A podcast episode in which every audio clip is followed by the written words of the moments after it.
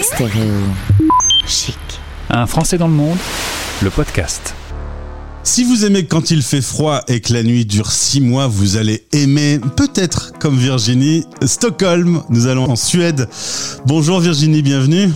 Bonjour. C'est vrai que dans mon chapeau d'introduction, on sent que la Suède, c'est bien pour le boulot, pour plein de trucs, mais il y a des côtés un peu moins bien. On va en parler, ça te va? Bien sûr.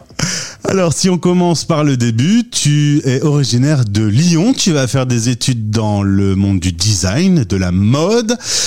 Et euh, une expérience va t'amener en Allemagne pendant un an. Tu vas découvrir l'Allemagne. C'est un bon souvenir pour toi, cette période? C'est un super souvenir. J'ai découvert l'Allemagne et l'amour. Et l'amour C'est un bon souvenir. Un certain Christopher. Aussi un certain Christopher. Et puis c'est la première fois que je pars à l'étranger. Donc euh, bah c'est tout est nouveau, tout est, enfin c'est un, c'est une vraie aventure. Alors, en effet, Christopher, euh, c'est une belle rencontre là-bas, mais euh, toi, tu as envie d'autre chose et il va te faire un joli geste d'amour, il va te dire pars. Ouais. Et en fait, on m'offre euh, un boulot en Australie, qui est mon premier job après mes études. Et il me dit, euh, bah, t'as 24 ans, tu peux pas passer à côté d'une opportunité comme ça. Déjà, c'est l'Australie, c'est génial. Et en plus, c'est ton premier job. Et il me dit, euh, il faut que tu partes. Je t'aime, mais il faut que tu partes. Il faut que tu fasses vivre cette aventure-là. Et j'ai un visa d'un an. Donc, on sait qu'à l'époque, c'était pas, euh, il n'y avait pas les téléphones portables et tout ça, tout ça. Donc, on savait que c'était la fin de la relation. Et il me laisse partir. C'est un peu triste, mais c'est un bel acte d'amour de sa part. Te voilà donc en Australie, au bout du monde, avec un Working Holiday Visa. Tu es à Wagga Wagga, 60 000 habitants, c'est-à-dire que t'es, t'es vraiment au bout du monde, quoi. Ah ouais, je suis vraiment dans le bush. Je vis le, le Australian Backpacking Experience, littéralement, quoi. Tu voyages, tu travailles, tu découvres euh, la zone, tu te promènes un petit peu dans les alentours, si j'ai bien compris. Ouais, je vais en Polynésie française, je vais en Nouvelle-Zélande, je vais en Tasmanie, je vais, je vais voir l'Irish Rock au milieu de la grande barrière de corail. Enfin, je, je me balade tout le temps en sac à dos. euh, et puis quand je rentre, je- quand je rentre à Wagga Wagga, bah, je travaille dans le design, je m'éclate. Alors, c'est une période euh, un peu rigolote parce que tu ne parles pas anglais. Là-bas, euh, on parle plutôt anglais quand même. on n'a pas de smartphone comme aujourd'hui avec Google Translate. Comment t'as fait du coup pour t'y faire euh, rapidement à, à cette langue? Bah, les trois premières semaines, j'ai juste dit oui et non avec la tête. C'est tout. Euh, on a commencé par ça. Et puis après, ben, euh, j'ai regardé la télé. euh, alors déjà, déjà j'ai vécu avec des Australiens. Puis je vivais en colocation avec euh, trois Australiens. Donc déjà, ça m'aidait pas mal parce que quand même dans la vie de tous les jours, voilà, et au boulot. Et puis bah, quand on regardait la télé, je prenais un petit papier, un petit crayon. Et puis bah, je notais les mots que je connaissais pas parce qu'ils avaient, mis les sous-titres pour moi en anglais. Puis bah, le soir, je cherchais sur mon ordinateur. J'avais quand même un ordinateur sur qu'est-ce que ça voulait dire. Puis après, j'apprenais les petits mots tous les soirs, ma petite liste de mots, tu vois. Et puis, bah, au fur et à mesure, euh, au bout de quelques semaines euh, et quelques mois, bah, ça peut être un problème. Comme quoi la langue, quand on ne la maîtrise pas, au final, ça peut aller très très vite. Oui. Tu vas revenir en France parce que ce Working Holiday Visa d'un an se termine. Tu reviens au bout du bout du bout du bout, le dernier jour de ce visa. Il y a exactement le, le jour avant que le visa expire, littéralement. Alors là, ça va être un super moment. Tu es au chômage. Euh, le RMI à l'époque, je vous parle d'un temps que les moins de 20 ans ne peuvent pas connaître, hein, Virginie, je suis désolé. Euh, Neuf mois de dépression enfoui dans ton canapé, quoi. Alors, je suis pas en dépression, mais bon, je me retrouve sur le canapé de lit de ma mère. euh, Je me retrouve de retour chez mes parents. euh, J'ai pas de salaire. euh, Je fais des, je fais des petits boulots un peu à droite à gauche comme ça pour euh, contribuer à ma part. Mais bon, euh, enfin voilà quoi, c'est dur. C'est un petit peu, un petit peu tendu quoi, mais je veux m'en sortir quand même. C'est le cas puisque tu vas trouver une offre d'emploi à Amsterdam. Cette fois, il faut repartir, mais ça, ça ne te fait pas peur. Et là, ça, ça va être une expérience que tu vas adorer. Ah, J'adore cette ville, c'était ma ville préférée en Europe. Euh, je gagne bien ma vie, euh, je travaille pour une grosse boîte, ça se passe bien, je sors, je des beaux vêtements, euh, je voyage aussi un petit peu dans le coin, tout ça. Enfin, je rencontre plein de gens, c'est hyper international. C'est euh, ouais, ma vie, c'est Sex and the City, mais à Amsterdam, littéralement. Alors c'est vrai que c'est une ville très internationale, qui est jolie, euh, où on peut faire plein de choses. Tu travailles dans le milieu de la mode que tu adores. Bon, à part une météo qui est pas toujours au beau fixe, euh, la vie est, est douce. Super, j'adore. Là, tu vas repérer une annonce. H&M Suède recrute Euh, encore une fois, je suis désolé, mais ça, ça va nous rappeler une époque qui n'existe plus. Tu graves un CD avec ton CV. Imprime un CV, je grave un CD Ah ouais. avec mon book. Ouais. Et là, tu Et pars. il y a une adresse. Ouais. Tu pars euh, et ça fait 12 ans que tu es installé à Stockholm, la capitale. Tu travailles dans le monde du design pour les femmes, pour les enfants, les accessoires. Puis tu es recruteuse chez H&M. T'adores ce métier, t'adores, euh, t'es passionné de mode et, et tu t'éclates. tous les jours, pendant au moins les 8-9 premières années, quand même, je me suis levée et puis je me disais, j'étais contente d'aller au travail, littéralement. Mais contente, j'étais excitée d'aller au travail. Je pense qu'il n'y a pas beaucoup de gens qui peuvent dire ça, qui se lèvent le matin, ils sont contents d'aller au boulot.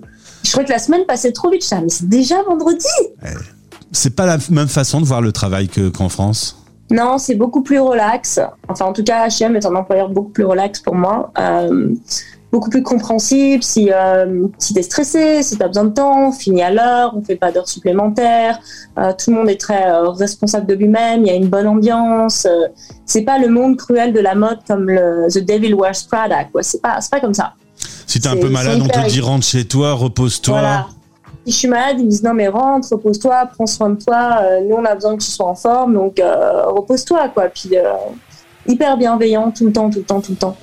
Bon, euh, il y a forcément le mauvais côté de la face. hein. C'est que bah, Stockholm, c'est pas non plus une ville extrêmement chaleureuse. Les gens sont froids comme le temps. Ouais, c'est un petit peu le côté obscur de la force quoi. D'un côté, alors les gens sont très gentils, mais c'est vrai qu'ils sont pas très démonstratifs, pas très chaleureux. C'est pas, c'est pas, c'est pas le type méditerranéen du tout dans les contacts euh, humains. Pas du tout. Et lorsque tu lances Tinder, euh, c'est pas terrible, ça te plaît pas. J'en ai fait beaucoup des dates Tinder, mais ça m'a pas. Non, j'ai pas trouvé l'amour suédois, pas du tout. Non. Alors tu vas vivre euh, beaucoup d'événements expats. Euh, Il y a une grosse communauté de Français là-bas? Assez grosse, ouais, assez importante, ouais. Et ça va te permettre. Français. Ouais, Ouais, j'ai un grand réseau, je rencontre beaucoup de gens, je rencontre plein de monde, ouais, ouais. ça, ça va te permettre de ne pas être isolé non plus. Il y a le travail, mais il y a aussi tout le reste. Et là, ça te permet d'avoir une vie sociale. Exactement. Exactement. Et puis tu vas t'intéresser ces dernières années à un milieu que tu m'as euh, dit très créatif, une communauté un peu hippie euh, qu'on appelle les Burning Man. Qu'est-ce que tu peux me dire la sur eux communauté Burner et Burning Man et euh, les communautés hippies ou alternatives en général, on va dire. Et tout ce qui a un rapport avec aussi le développement personnel, les groupes de femmes, les groupes d'hommes. Tout ce qui est en rapport avec tout ça. Être éco-responsable, vivre plus Aussi. simplement. Aussi, toutes ces choses-là. C'est pas un peu antinomique avec le monde de la mode et, et du t-shirt jetable? Bah oui et non. Moi, je trouve un, je trouve un juste milieu pour moi, en fait, au milieu de tout ça, parce qu'il y a des choses qui font, qui, qui, qui, c'est vrai, sont cas, mais il y a des problématiques plus importantes aussi à regarder quand on regarde le milieu de la mode. Je je vais pas rentrer dans les détails maintenant, parce que les questions de sustainabilité dans la mode, c'est des, sujets à part entière, mais euh, ça m'ou- ça m'ouvre aussi des, autres manières de voir les choses, de réfléchir à la mode aussi. Euh, comment faire de la mode éco-responsable? Avoir un wardrobe closet euh, que tu peux porter tout le temps ou que tu peux qui est renouvelable ou comment est-ce que tu peux exchange clothes with friends, tu vois ce genre de choses au lieu d'acheter des choses et de reconsommer. Il y a pas longtemps, mon fils me dit, je suis passé chez Jules et euh, il y a des jeans de seconde main en vente chez Jules et j'ai trouvé ça assez incroyable en fait. C'est ça. Et maintenant, toutes les grandes entreprises s'intéressent aussi à ces, ces modes alternatifs pour euh, que, en fait, on, on fasse, on soit pas dans la surconsommation et qu'on jette nos vêtements littéralement, quoi. Donc, euh, il y a beaucoup d'intérêt en fait pour euh, toutes, tous ces, euh, tout- toutes ces, c'est pas ces milieux, mais ces, euh, ces initiatives, en fait. Euh, Est-ce que quand on est designeuse chez H&M, on fabrique les mêmes habits pour toute la planète ou est-ce qu'il y a des spécificités locales? Alors, on fabrique des, des vêtements pour plutôt toute la planète, mais il y a des spécificités locales aussi, euh, peut-être dans certaines couleurs ou certains types de vêtements, certaines régions, il y a des choses qui se vendent plus que d'autres, et il y a des régions où ça se vend pas du tout, donc euh, les acheteurs en fait vont placer ça en fonction de, leur, euh, de leur marché. Donc oui et non. Et le côté un peu paradoxal, c'est que tu adores ta vie, ton travail là-bas, mais la vie un peu moins du coup. La vie un peu moins, je galère un peu, c'est dur, franchement c'est dur, euh, la nuit noire et le froid et tout le monde est déprimé et, et fatigué quoi en hiver. Puis moi j'aime pas le ski, j'aime pas le patin à glace, enfin je suis pas, euh, je suis... oui il fait nuit quoi. Hmm. Tu vois faire du ski à 4 heures dans la nuit c'est quand même particulier. Donc c'est vrai que je galère un petit peu avec ça, c'est c'est dur. Tu reviens un peu en France, la France te manque? Je reviens pas tant que ça. Je voyage beaucoup avec mon boulot avant, avant Covid. hein. Ouais. Je vais un peu partout. Je vais à Hawaï, je vais à Los Angeles, je vais à Tokyo, je vais à Shanghai, je vais à New York, je vais à Miami. Donc je voyage beaucoup avec mon boulot. Ça, ça me sauve pas mal.